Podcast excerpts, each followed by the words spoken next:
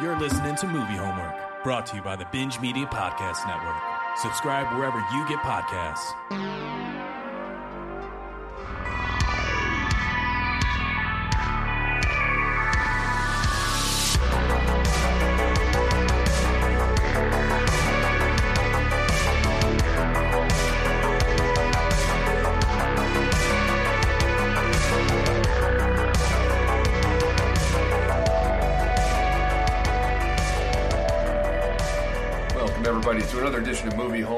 On, uh, well, on BingeMedia.net, but uh, this episode might be elsewhere as well. Uh, I'm Jack. I'm joined today by somebody who's not my normal co-host. Uh, Chad is not around, and so in his stead, uh, I have decided to bring along the one, the only master of the horror returns, uh, Lance from Texas. What's up, Lance?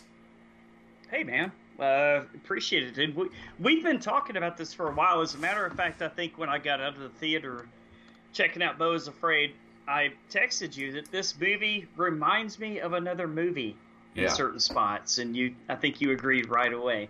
Yeah, yeah, I, uh, yeah. This, so we're talking about Beau is Afraid today, and uh, we're going to get into it. This is going to be a little bit different of an episode than we normally do. Obviously, we always do the superlatives and all that stuff, but uh, we're going to go in a different direction because this is uh, this is an interesting movie. I think it's worth talking about, um, and this episode is going to get spoilery. Movie homework always does.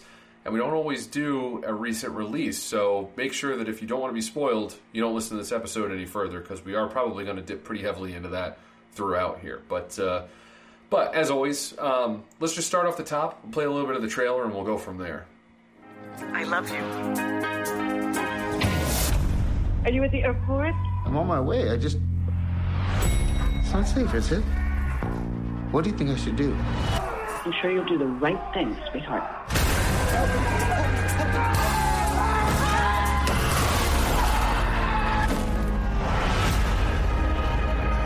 Welcome back. I hit you with my car. What? I know. What is. What is this? That's my little assistant health monitor. Feeling sad about going home, Beau? Must feel totally unreal. I'm supposed to be leaving. I don't know if that's gonna happen. Crazy trailer, crazy trailer. Um, all right, so 2023's Beau is Afraid, Ari Aster. Uh, you know, on the movie homework feed, we have talked about Ari Aster once already with Midsommar a few weeks back. Uh, that was a good conversation, and yeah, Ari Aster is just uh, he's kind of one of my guys. Anytime a movie's coming out by him, I'm I'm going to be interested in seeing it. But Lance, what's your uh, what's your relationship with Aster movies? He's three for three, e- easily, man. And and on set, as usual, on second watch, I got so much more out of Beau is Afraid than on the first watch, where I saw it in the theater. So Interesting. Yeah, I mean, nowhere but up, man. Um, so let's see. I started out with uh, Hereditary.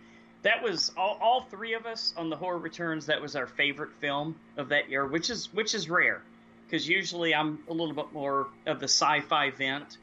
Uh, Brian is a little bit more. He likes the gore. You know, he likes the gore, like the old school type horror movies. Sure. And Philip Phillips is, is the fucking wild card, dude. You never know what this guy's gonna like. Because just when you think he likes everything, he'll give it. He'll give like a negative one to something, and it's like, what the fuck is up with this guy? But uh, yeah, man, this this might have been our first. Actually, I think Hereditary was our first, where all three of us picked it as our favorite film of the year.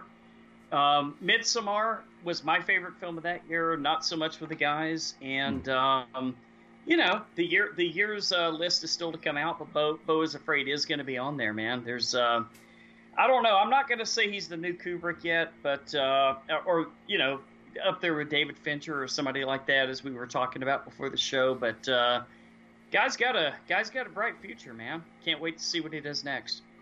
Yeah, I think so. You know, in our Midsommar episode, Midsommar episode that Chad and I recorded, um, we kind of talked about this a little bit. And one of the criticisms that gets thrown his way a lot is the fact that he makes movies that are reworks of other stories. So the idea being that Hereditary is his version of Rosemary's Baby, um, Midsommar is his version of The Wicker Man.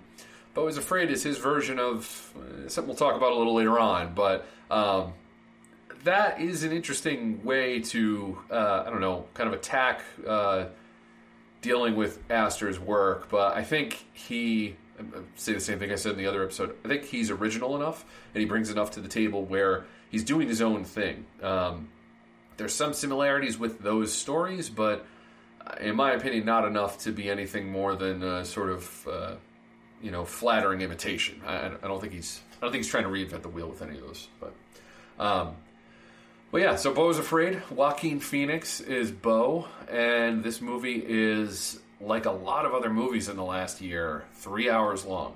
Um, now- oh yes, been a very Yeah. good year for long movies after post COVID. Yeah. Now, some of those movies I think justified their run times, and others um, I'm not so sure they did. Um, Beau is Afraid is is really an interesting movie to me because it's got right from the outset you know that you're in a a just crazy other world. It's not reality. It's like hyper real. You know. Um, the fact that there's a guy running around on the street just butt ass naked murdering people on the six o'clock news should tell you everything you need to know. Like it's just it's just crazy. Um, but Joaquin Phoenix, you know, he's he- obviously Joker finally got him an Oscar. I think the guy has been great for pretty much his whole career. Um, Sure. Are you a are even you a even, Joaquin even guy? when he even when he had us on right and and said he was a rapper and Exactly. no longer an actor. that that was great. Yeah, I mean that even that I think is hilarious because I you know I'm, I'm a I'm a lover of like crazy documentaries and that's definitely a crazy one. But No doubt. Um, no but doubt. yeah. I, I loved him in I loved him in Gladiator, Jack. Um, I thought that he was to to me. I mean, don't get me wrong. Um, Gladiator had a lot of great you know great performances in it, up to and including skinny Russell Crowe, as Sure. opposed to what we get now, which is of course you know proudly Beefcake. fat Russell Crowe. yeah, we'll call him Beefcake. You know, No, I, I thought I thought he had one of the best performances in the in the film because I hated him so fucking much. I agree. And I agree. anytime somebody can give you that much of a visceral feeling, that's that's acting. I, I mean, I love those performances that are that just make you, like you said, just make you fucking hate somebody. Uh, Joaquin Phoenix as Commodus in Gladiator is one of those. Uh, Sharon Stone as Ginger in Casino is another one where it's just Mm-hmm. she is such a mega bitch, but she's so good at it. You got to give her credit. Um, but yeah, it, it's. I think he's one of the, the better actors working these days. Um, he's he makes a lot of interesting choices. I'm excited for his forthcoming Napoleon movie. You know, another Ridley Scott flick that, Oh, that bodes pretty well. That's right. You know. And I think in this, he is just he makes some really interesting choices, man. You know, he starts out he's he, I don't know how old do you think he is? Late forties, somewhere in there, early fifties. it's hard. I mean, it's hard to tell. He could be a relatively young man, like even Yeah. late thirties, but just early balding. right from all the right. from all the anxiety and all the Yeah. guilt and stuff like that. But uh, or he could be 55, or Yeah. he could be anywhere in between. That's what's kind of cool about it. And you definitely see him at some several other ages in this movie, which True. I think is a a great choice to do True. that. True. Um, one thing that I kind of felt cheated on a little bit, Jack, was I wanted more flashbacks to what made him what he is. Now with the wall, you get. Ton- uh, uh, it, am I allowed to say that yet? Well, the cat's out of the bag now. We're, we're, we're we are going to be talking about that a little bit here. So Okay, so in Pink Floyd The Wall, you've got several flashback scenes, right? Sure, Where young yeah. Pink is is is young Pink. But um, I, I, I did I did certainly appreciate the scene on the cruise ship where he met the young lady that uh, will come into play later in the movie as well. But I certainly would have appreciated more flashback scenes. Now we did get a director's cut of Midsommar. It w- it added about forty minutes. Was it really that necessary? As per what you and Chad said, I agree with you. It really wasn't. A lot of that stuff, yeah, some of the character development with Christian and, you know, the throwing the kid in the water with the rocks on him, but then pulling them out and they're still alive. Eh, we didn't need that. But now this movie, this movie I think would really benefit from more youth flashbacks. I want to see more of his relationship with his mother. yeah, yeah, I I'd, I'd be interested. And, and you know, one of the things that I, there's so many little details in this movie that I find hilarious and interesting and kind of strange. Uh, one of which, eh, again, this is spoilers for Beau is Afraid, but uh, I don't know, maybe my favorite cameo of the year. Bill Hader is the UPS delivery man. I mean, absolutely. I knew I recognized his voice on the phone, and then Did when you? it shows, See, I didn't. Yeah. I didn't. I, I recognized Richard Kind's voice immediately. Of course, of course, impossible not to. But Okay. uh, but yeah, Bill Hader shows up. Mark Duplass shows up as I think he was a bumblebee or a butterfly, one or the other at the oh, play. in, in the play, huh? Yeah, yeah. Um, so he pops up, but yeah, it's just a really interesting kind of. Uh, I don't want to call it a meandering movie. It feels like a like a metaphysical. I don't know journey into the mind or something. You know, because it, it's so it's it's basically a five act structure. Starts Yeah. out in With a, with Beau's. a, I, I love the way that. I'm sorry to interrupt. Yeah, I no. love the way the screen. I'm pretty passionate about this movie because I just rewatched it again a couple of nights ago, so it's fresh in my mind. But I absolutely love the way the screen goes to total black. Mm. And I mean, long enough to make you a little uncomfortable. Like, is the movie over? Are we going to get Right. more? You know, kind of like Barbarian did at the scene Sure. where the crazy woman came out at the end in the hallway. Yeah. And you're like, is that the end of the movie? Should we get up? Should we Right, go get right. popcorn? You know. Next but I love the way they did that, man. Um, Yeah. You're right. Five acts. Sorry. no, no, not at all, not at all. It's uh, we're, we're we're breaking this thing down, you know. But you know, a, a lot of great, uh, you know, guest performances by Amy Ryan, Nathan Lane. I thought was really funny in this. Oh, yeah. And, and there's there's another uh, the the guy living on their property. His name's Denis Ménochet. Um, yes, I've seen you- him before. yeah, he, well, he was the dairy farmer in Inglourious Basterds at the beginning. He's Oh, a very shit. well-known French actor, actually. Yeah, um, but you know, he, he, he's he's uh, looking a little Russell Crowe-ish himself in this movie, but but uh, still a good actor, still a good actor, and um, yeah, there there's just. I, the best way I could describe this movie is you're either going to really enjoy watching somebody get slowly tortured for three hours, or you're not. Like you're either going to find that funny and maybe a little empathetic, or you're not going to be able to deal with it. and You're going to have to shut it off an hour in. And I don't think there's a middle ground. You know, I think you're either on board or you're not with this movie. Um, you know, because there's no there's no logical explanation for, I think anything that's going on in the flick. Like it's, I, I really think it is just you're you're stepping inside the mind of somebody who is riddled with anxiety and like Oh, absolutely. maternal guilt for just existing, you know, and, and everything is just like up, the, the whole world around him is completely oppressive and difficult and terrible to him. Um, it just it makes me laugh. The, the whole So the whole thing makes me laugh with like morbid laughter, you know. You're you're saying unreliable narrator is a is is is a calm way to describe this movie. It, yeah, it, you know, it might be that. It might also just be your. It, it could be incredibly reliable narrator. You know, like Okay. from his perspective, his whole world could be skewed so heavily that like these are the things he's experiencing, and and you know his psychologist is. It turns out is like working against him. Um, what he thinks That- about that his mother, it? yeah, like what he thinks about his mother being alive or dead is working against him. Um, Sure. the one girl that he had feelings for when he was a kid finally meets her, sleeps with her, and of course she just fucking dies in bed with him. Like, and then his mother's watching. He, Like, survived. He didn't have the heart attack.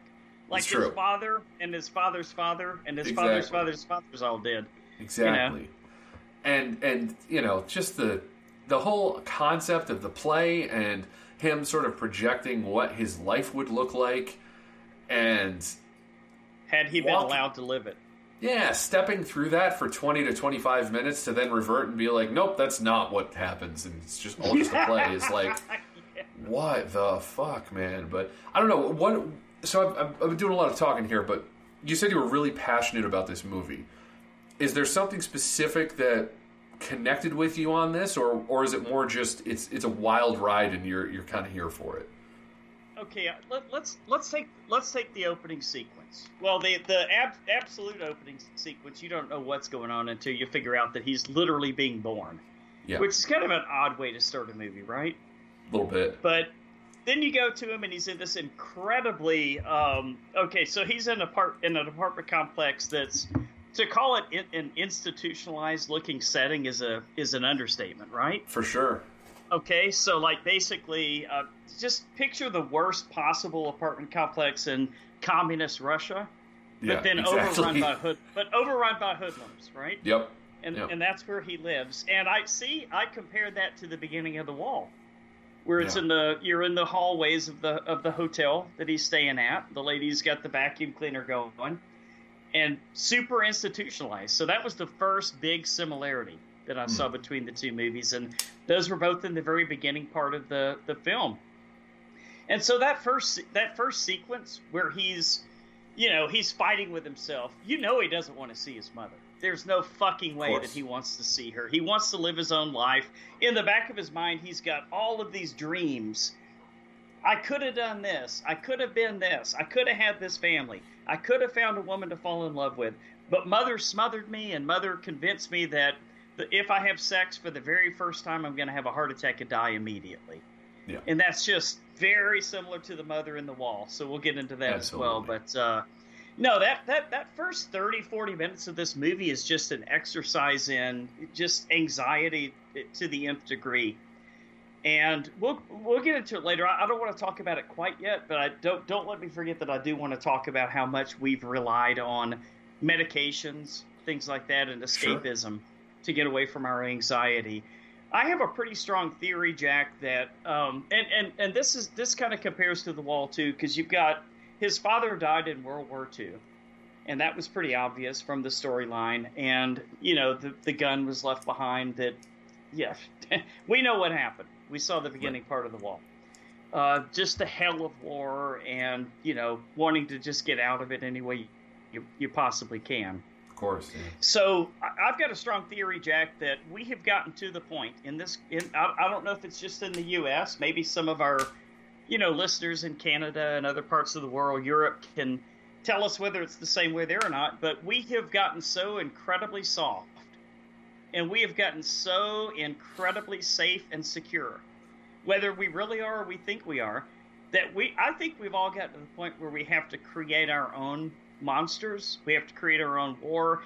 Look, dude, we don't have tigers chasing us down trying to eat us anymore, or bears like we did, you know, even just a hundred years ago, right?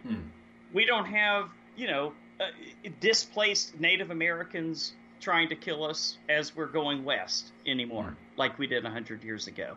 So I think we all create our own monsters and our own anxiety now, and in many ways it's worse. And then now we've got these doctors that have these miracle drugs, you know, Xanax, lithium, you know, you name it.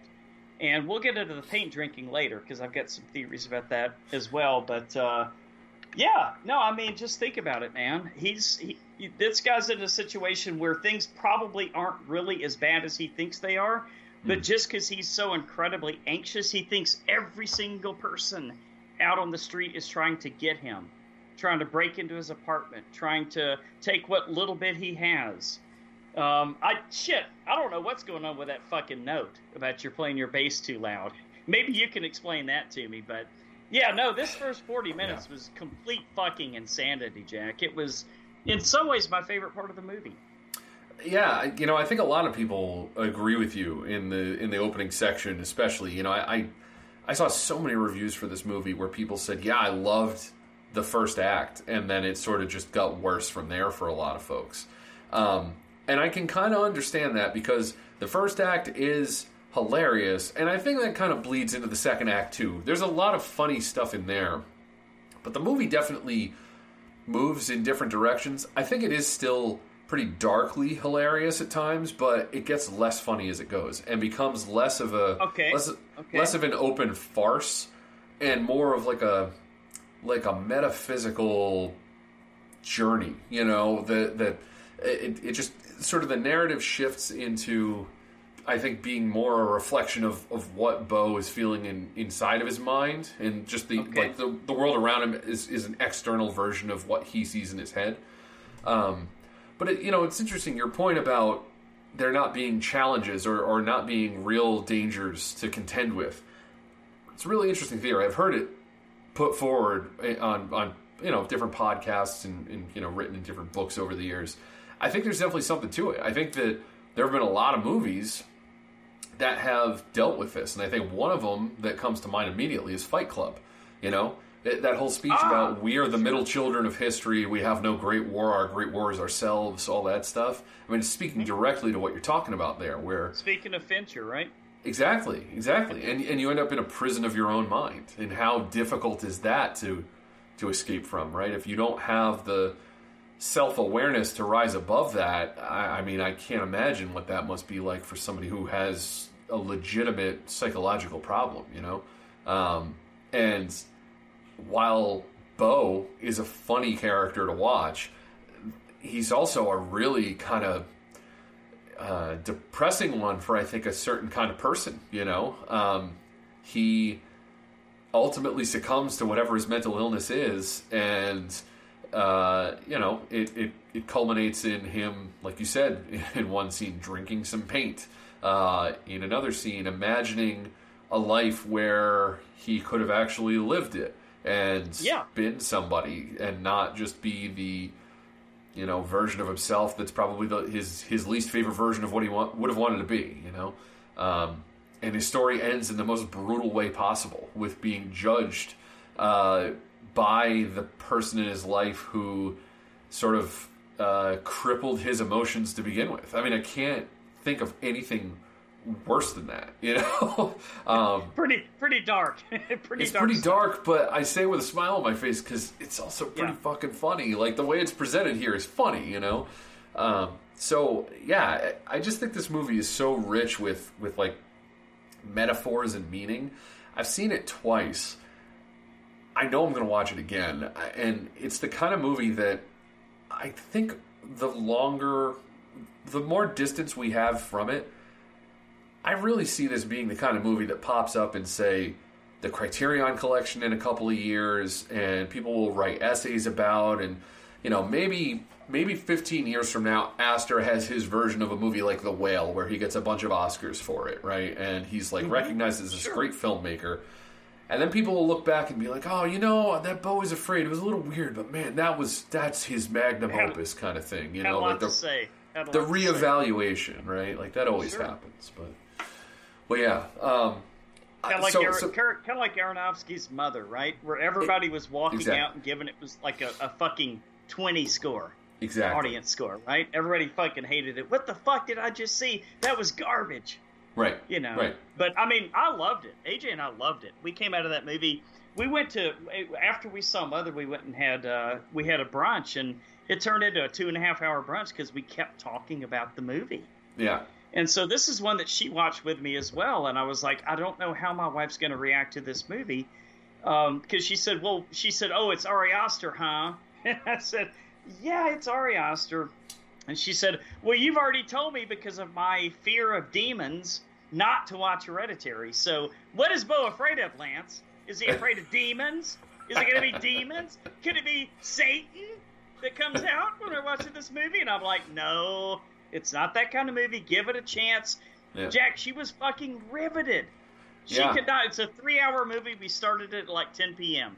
I mm-hmm. thought, okay, we'll watch half tonight. We'll watch the second half tomorrow. I Yeah. kept trying to turn the movie off. She's like, no, I want to see what's going to happen next.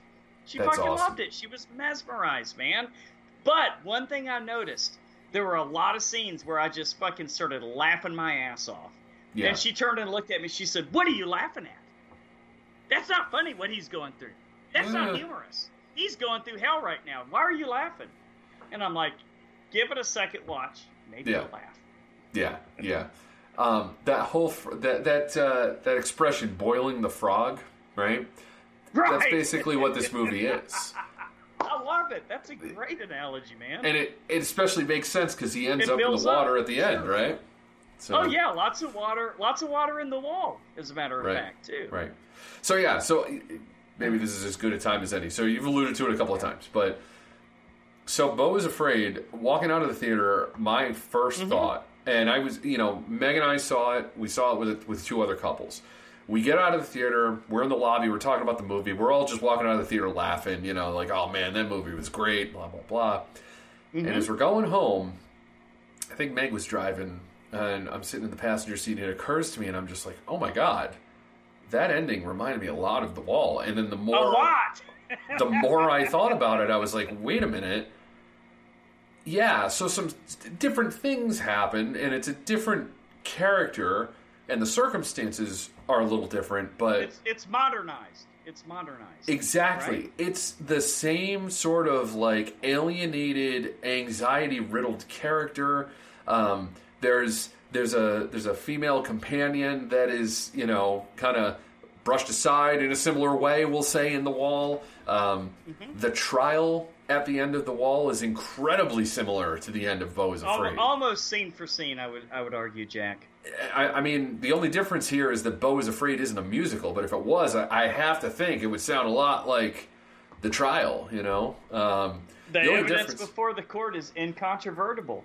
Well, the only difference being that the wall has a positive ending. You know, where where they finally get outside the wall and maybe there's some hope. Beau is Afraid Well, has there no is hope. an, there is an explosion. In all fairness, there's an explosion at the end of this one too. It's true. It's true. But It's just not the wall that blows.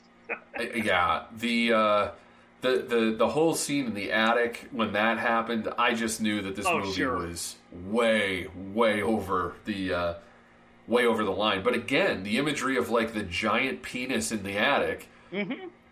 I immediately said to myself, "Oh my!" Like it's the it's it's Gerald Scarfe paintings. It's the wall. Like Mm-hmm. it, all, there were so many illusions. So outside of those couple things we, you mentioned before and the things I said, did you pick up on any other references that you wanted to kind of like hash out? I did. I did. Yeah, like like I said early on, like that first sequence, it's very institutionalized. Okay, so Yeah. you're not in a comfortable, comfy home. He's in an incredibly uncomfortable, shitty apartment that we find out later his mother paid for Yep. to keep him there because we see the pictures when he's walking around after her death. and then you know, you know, in the in, in the beginning of the wall, you've got him in the hotel, you know, and then you've got there's a lot of um, a lot of fear of others. Yeah. So when you okay, how do I describe this? So it's not quite the same because yes, obviously Bob Geldof's character is a, is a is a mega rock star. Sure. So the reason that people are tearing down the gates and bursting through and coming toward him in droves Mm. may or may not be the same reason that people are doing that same exact thing to Beau. But dude, the concept is fucking spot on. Exactly. So you've got a metal gate that the fans are literally knocking down to get through, to get a piece of Bob Geldof. And then when you're in Beau's Afraid, you've got all the crazy street people that are out there that are literally bursting into his apartment and breaking the glass to get a piece of Beau. So Right. you can't argue with that. You've got lots of water. So in Beau is Afraid, he's laying in a bathtub and he looks up. And you get the poster earlier of the brown brown recluse spider somewhere in the building. Don't let it bite you. The dude is up there literally barely holding on with sweat pouring off of him into the into the tub. And you see the brown recluse. and then the Oh, guy falls on top of Beau, man. Yeah. And that was one of the most funniest fucking moments I've ever Oh, seen. yeah. Where you've Yeah. got a fucking naked with incredibly huge balls. Yes. Yes. As we're going to learn later, the medical reason for that, courtesy of Nathan Lane. Um, but potentially cancerous nuts. Right. Right. And um, yeah, so you got the water floating there, and then you got Bob Geldof in the wall floating in the pool. The first time he's just floating in there by himself. The second time was after he grabbed the glass and broke his or cut his hand. And Right. you've got the Jesus motif, right, where his yes. arms are yes. out. So Absolutely. Um, okay, and then at the beginning of the wall, you've got the mother sitting there on a park bench, and you see the baby carriage in the distance.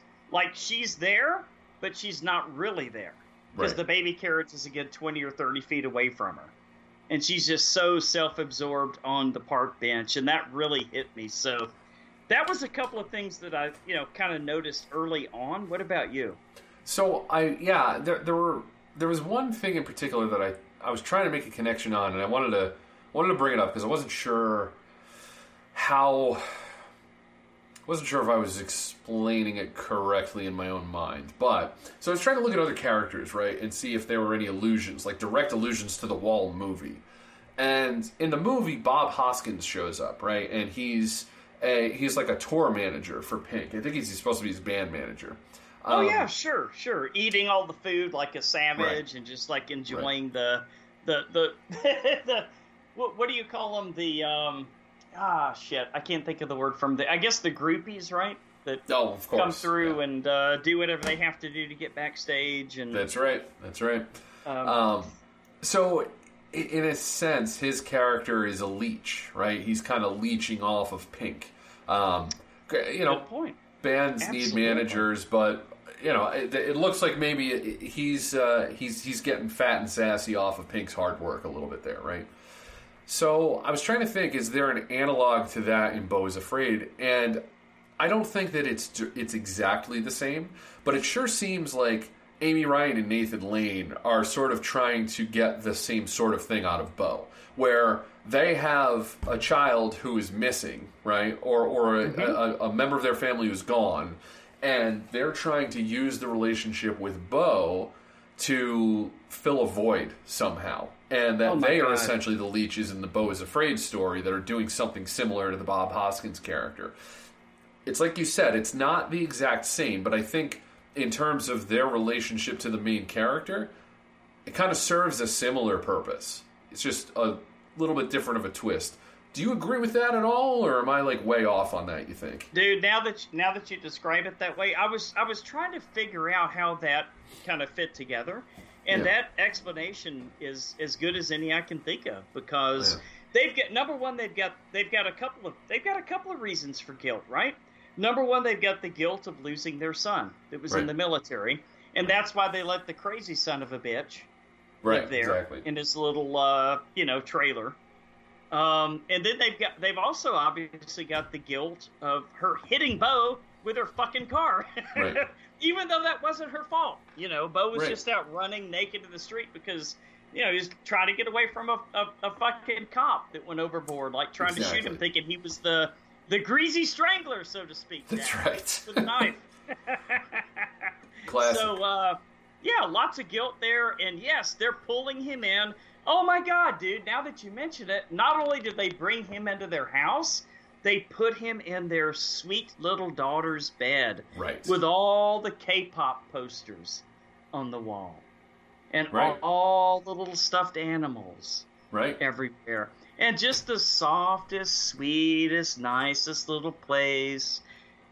You nailed it, brother. I think you just hit that one right on the head. Yeah, I, I see them totally as the as the uh, Hoskins character. So I, th- I think there's something to that. They're getting a lot out of that. I think, and and so another connection I, I was trying to make. So in the wall, Pink has fantasies about him as essentially a fascist dictator at a concert, right? And that he Basically is Hitler, right? Exactly. And he is the supreme uh, being. He is in control of the environment, and this is his ultimate dream. Now, I think in the Pink story, for me, he becomes that because his experiences are so are so negative and so bad throughout his life, right? So his fantasy is to become that. Whereas Beau's fantasy is to, you know, be happy, have a family, grow old, and then die. Three sons, right? Right, right. And while they're again, I don't think that Beau is Afraid is a remake of The Wall. I think that it is a framework, though, for what Ari Aster wanted to do with Beau is Afraid. I think that he took some of the, the broad strokes and colored them in with his own palette, you know, and I think this is an example of that where, you know, I don't know that The Wall necessarily has a five act structure, and the story is a little bit loose. The movie holds together fine, but it's it's not. A, again, I think there's some some metaphorical stuff, you know, and it's not necessarily A to B to C to D. I think it jumps around a bit there, but Sure, sure. in in Beau, I just saw the the sort of theatrical performance on stage. It's it well, it's a direct analog to the, the the Pink Floyd side of it because he's doing the same thing. He's performing on a stage. The difference is yeah. Pink takes it to you know he, his he's on a power trip, whereas Beau wants to just kind of live a, a good life. So I, I saw a little bit of comparison there as well. Whether it was conscious or not, I I don't know. You know, um, but just something something interesting that I, I thought was going on there. Um, and then uh, you know, obviously, everything that happens at the ending, we we kind of talked that through. The Parker Posey character, um, I think that the fact that he reconnects with her, sleeps with her, and then she dies. That happens to one of Pink's. I don't know if it's one of his groupies or his girlfriend. It's kind of I don't know if it's a little bit nebulous there, or maybe I'm misinterpreting it. But maybe it's his ex-wife. Even I think it is his ex-wife, isn't it? Isn't there like an allusion to them being married? I think. Yeah, the red the redhead, right? Yeah, yeah. And his and his mother uh, was also a bit of a redhead, and Yes. you've noticed that the mother in Beau is Afraid is a redhead. Right, right. Can't so be a coincidence, can it? I, I think there are too many. I think there are too many coincidences for them to be Mm-hmm. coincidences. I, I think it is a very conscious uh, interpretation of what Aster, I don't know, thinks about about this, you know, and his his feelings on Sure. his relationship maybe with his own mother or his sort of complicated feelings around families and and and maybe even you know uh, fame itself, the, the little bit that he has as a director of these successful movies, you know.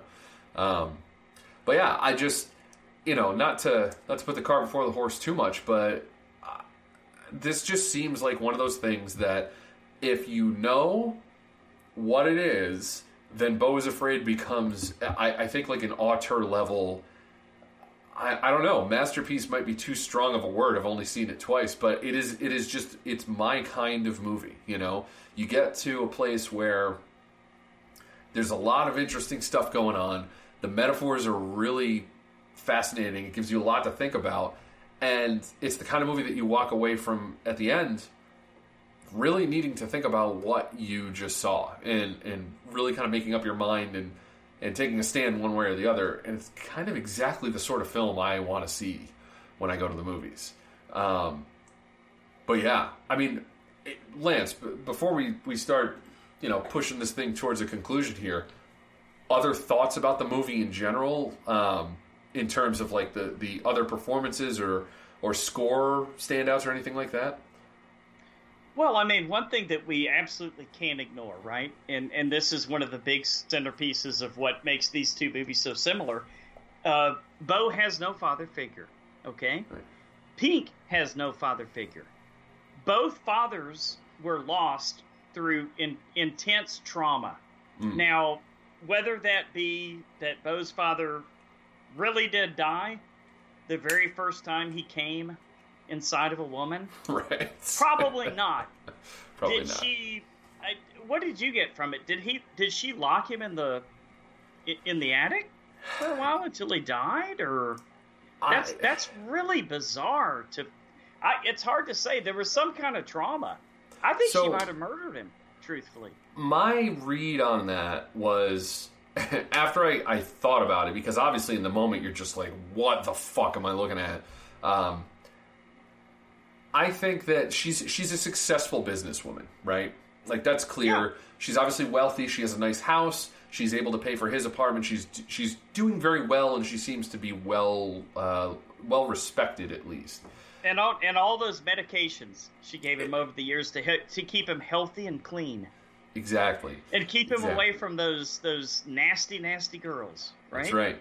Um, I couldn't help but think about Maud from The Big Lebowski, whose Okay. whole objective in that movie that you don't even know until you you finish the movie is that she wants a child and she doesn't want the father to be anybody that she knows socially. So she sleeps with the dude with the hopes that she gets pregnant, right?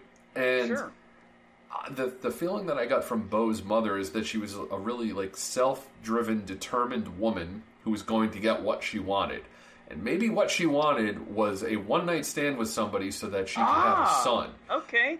And the Maybe I- not quite as sinister as I thought then.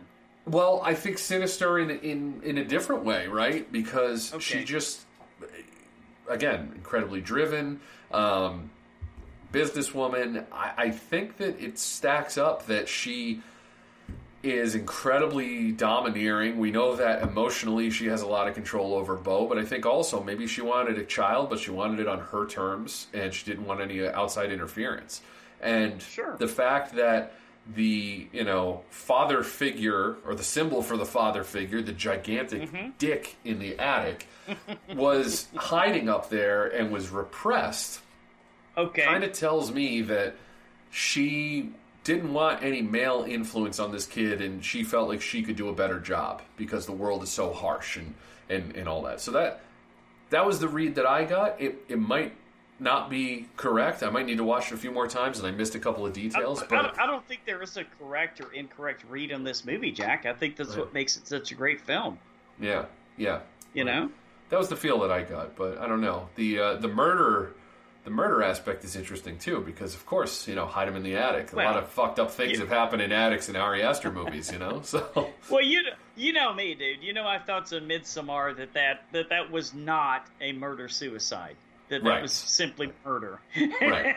Right. Because Pelle Pelle had a lot more going on, and and I think that that um, I think that my my opinion on that is that, that that group that Pelle was involved in had a lot more influence in the Yeah. United States than maybe we thought they did. But that's a talk for another time. sure, Um, sure.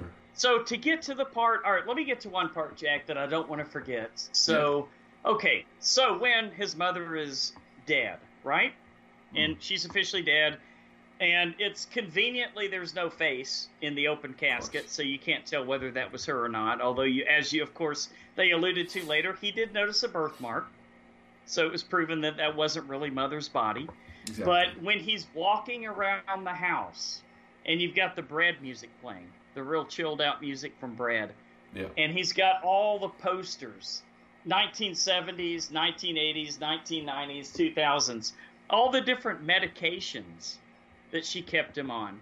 Hmm. Don't you think mother was keeping him comfortably numb oh, absolutely. all this time?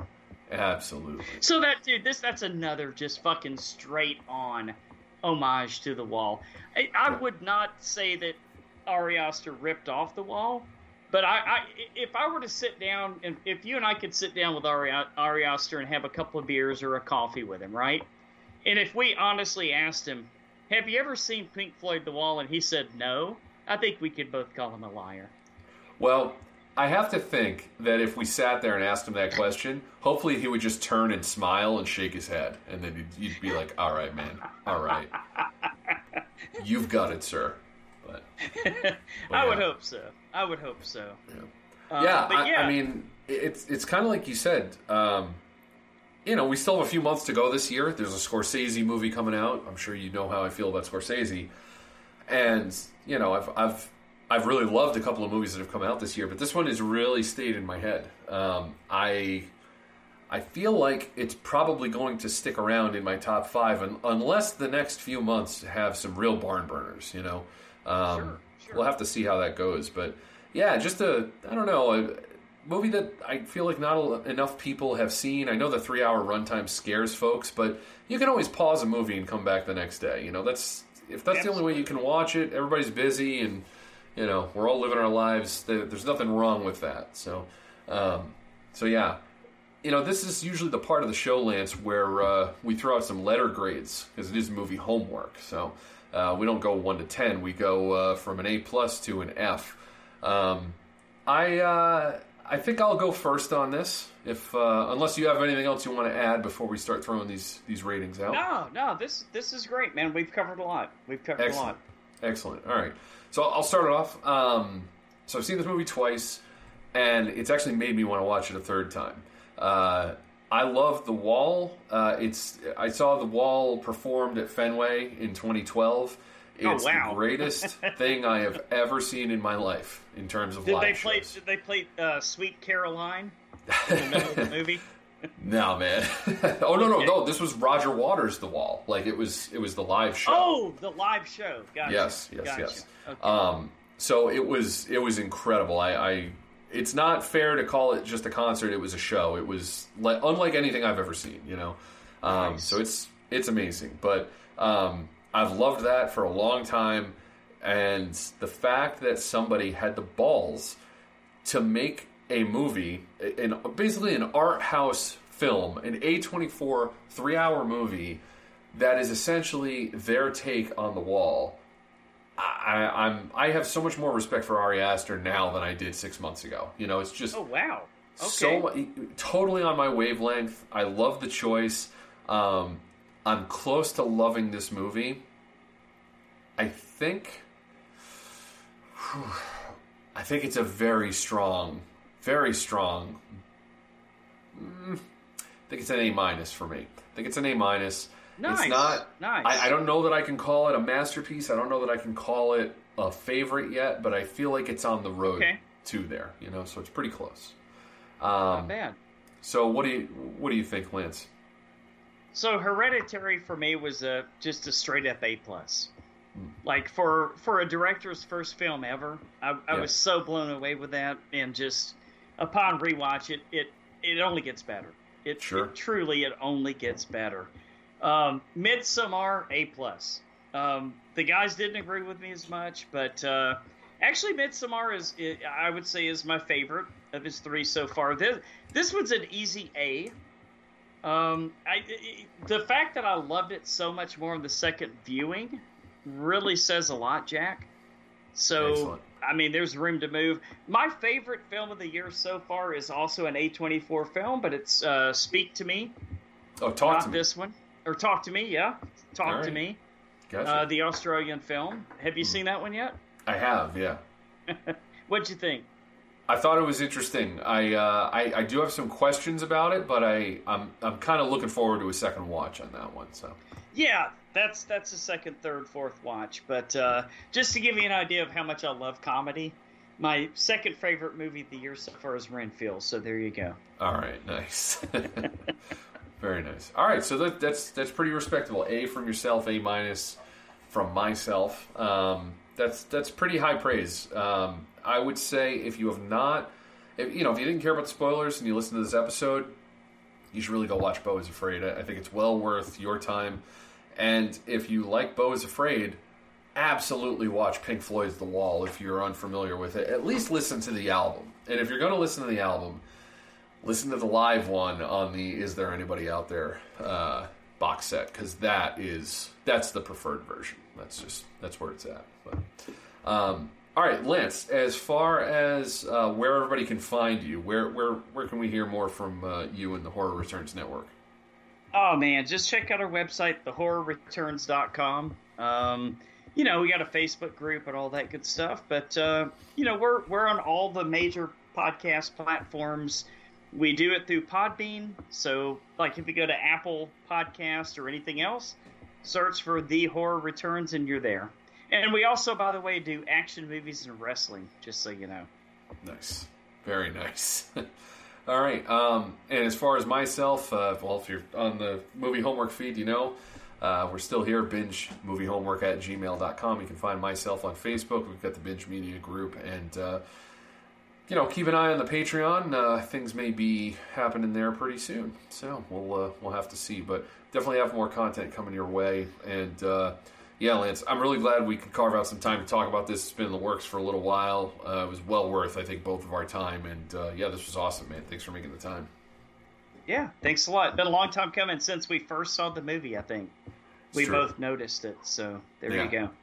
Really good stuff. All right. That's it for myself. I'm saying peace. Thank you for listening to Movie Homework, a Binge Media production. Follow the Binge Media Podcast Network at bingemedia.com, patreon.com slash binge media, or wherever you get podcasts. Got a movie suggestion? An award suggestion? Send us an email at bingemoviehomework at gmail.com.